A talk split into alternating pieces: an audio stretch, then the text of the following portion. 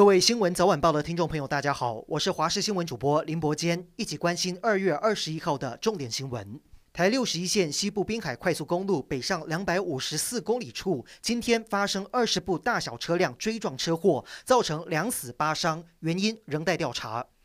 国民党主席选举将在七月份举行，谁来角逐？现任主席江启臣昨天正式宣布投入竞选连任。江启臣说，他有信心成为国民党的统姑，他不是国民党复兴之路的过渡者，要替国民党在二零二二和二零二四找出胜选人才，扮演重返执政的造王者。而先前已经表态有意角逐党主席的资深媒体人赵少康，对江启臣的决定表示尊重，也强调自己参选态度不变，但要先取得参选资格，也呼吁国民党团结合作。前主席朱立伦则说，任何人愿意替国民党做事，都应该肯定。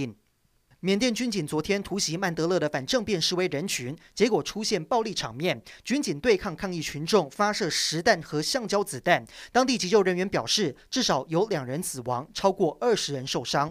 缅甸自从发生军事政变以来，许多人走上街头抗议，要求终止军事统治，释放翁山苏姬。星期六，在曼德勒的一个码头，有工人发起罢工，警方突袭时变成枪击事件，当地紧张情势升高，也引起国际关注。对此，美国深表关切。联合国秘书长古特瑞斯同样谴责缅甸当局使用致命武力。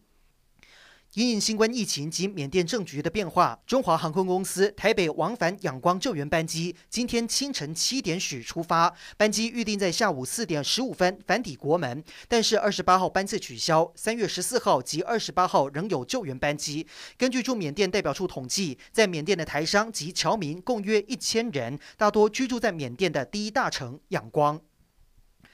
我国在非洲的友邦史瓦帝尼王国上个月爆发新一波新冠疫情，国王恩史瓦蒂三世和七位王妃都染疫。台北医学大学附设医院派出医疗团前往治疗。恩史瓦蒂三世痊愈后公开称赞并且感谢我国。国王在国会透露，使用了台湾赠送的抗病毒药物后已经痊愈，也说感谢中华民国蔡总统送他的这个药。北医团队在上个月接到总统府和外交部的紧急任务，原本疫情控制不错的史瓦蒂突然爆发新一波疫情，国王和七位王妃都染疫，因此北医派出五人医疗团自愿牺牲春节假期前往友邦，成功治疗染疫王室。目前医疗团队正在集中检疫所。住在中部和南部的朋友要提醒您，最近因为扩散条件差的关系，空气品质严重不良，包括中彰投、云嘉南都在严重的红害等级，其他西部地区则是属于对敏感族群不健康的橘警等级，要一直到二十六号空气品质不佳的状况才会缓解。